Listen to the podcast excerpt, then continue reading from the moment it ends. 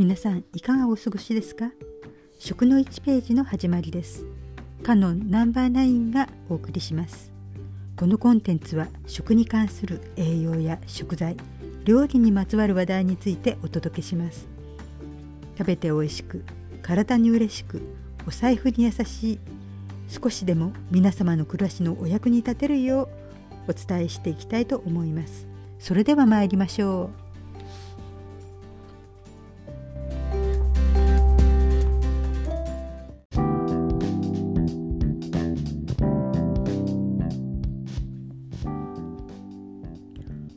私の耳は貝のから海の響きを懐かしむ。フランスの詩人ジャン・コクトーの詩を堀口大学さんが訳した有名な歌です。海に焦がれるような素敵な詩ですね。この詩の中で海を懐かしむのは私たちが本当に海から来ているからかもしれません。今回は京都薬科大学教授櫻井先生広村先生の研究結果からお伝えします。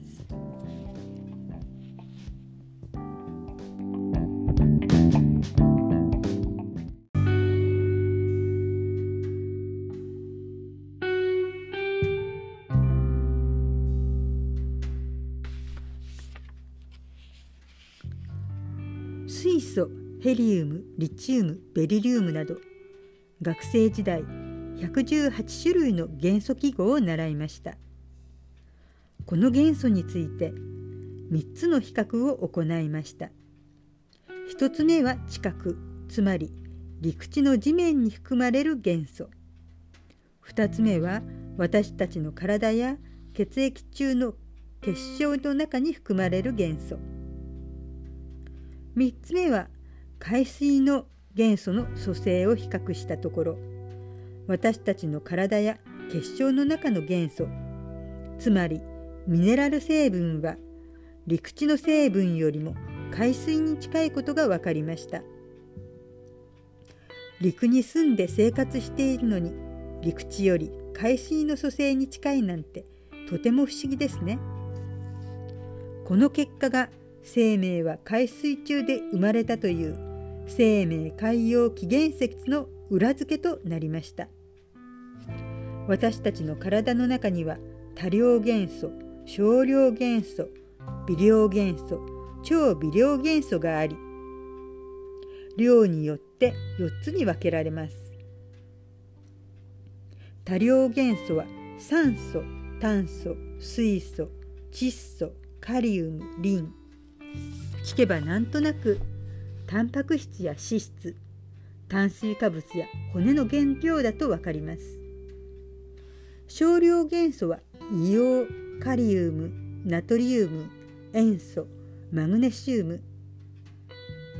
ナトリウムと塩素で塩になりますし塩分とカリウムは密接に関係しているのでなんとなく人の体と関わりがありそうな気がします。微量元素は鉄フッ素亜鉛マンガン銅があります。鉄は不足すると貧血。亜鉛の不足は味がわからなくなる味覚障害が知られているので馴染みがあるのですがフッ素マンガン銅と聞くと化学物質や工業製品を思い浮かべてしまいます。超微量元素はセレン、ヨウ素、モリブデン、ニッケル、クロム、コバルトなど。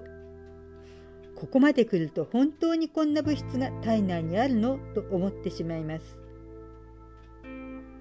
ちなみに多量元素と少量元素が体内の中のミネラルに占める割合は99.3%とほとんどを占めます。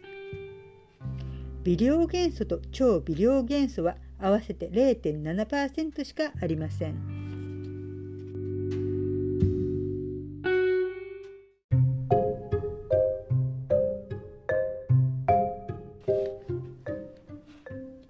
太古の昔海水中の鉄が単純な有機化合物と組み合わさり金属タンパクや金属酵素が作られたことで生理作用が飛躍的に増えることができたと考えられます。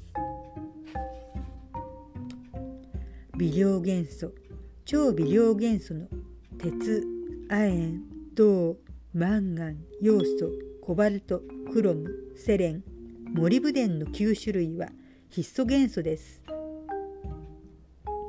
酵素機能や酸化関連機能に大きな影響を及ぼします。よくプラスイオンとかマイナスイオンとか聞きますが酸化還元しやすい微量元素のおかげで体がうまく機能します。静かに耳を澄ますとどうですか？海の響きが聞こえますか？自分の中のミネラル成分が海水と近いなんてロマンを感じます。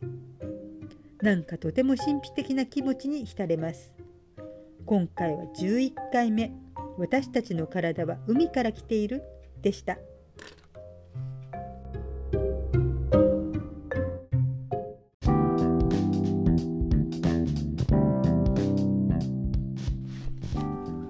本日もお聞きいただきましてありがとうございました。一人でコツコツ勉強していますが思い込みや間違いがあるかもしれません。その時にはどうぞご指摘ください。それではまたお耳にかかりましょう。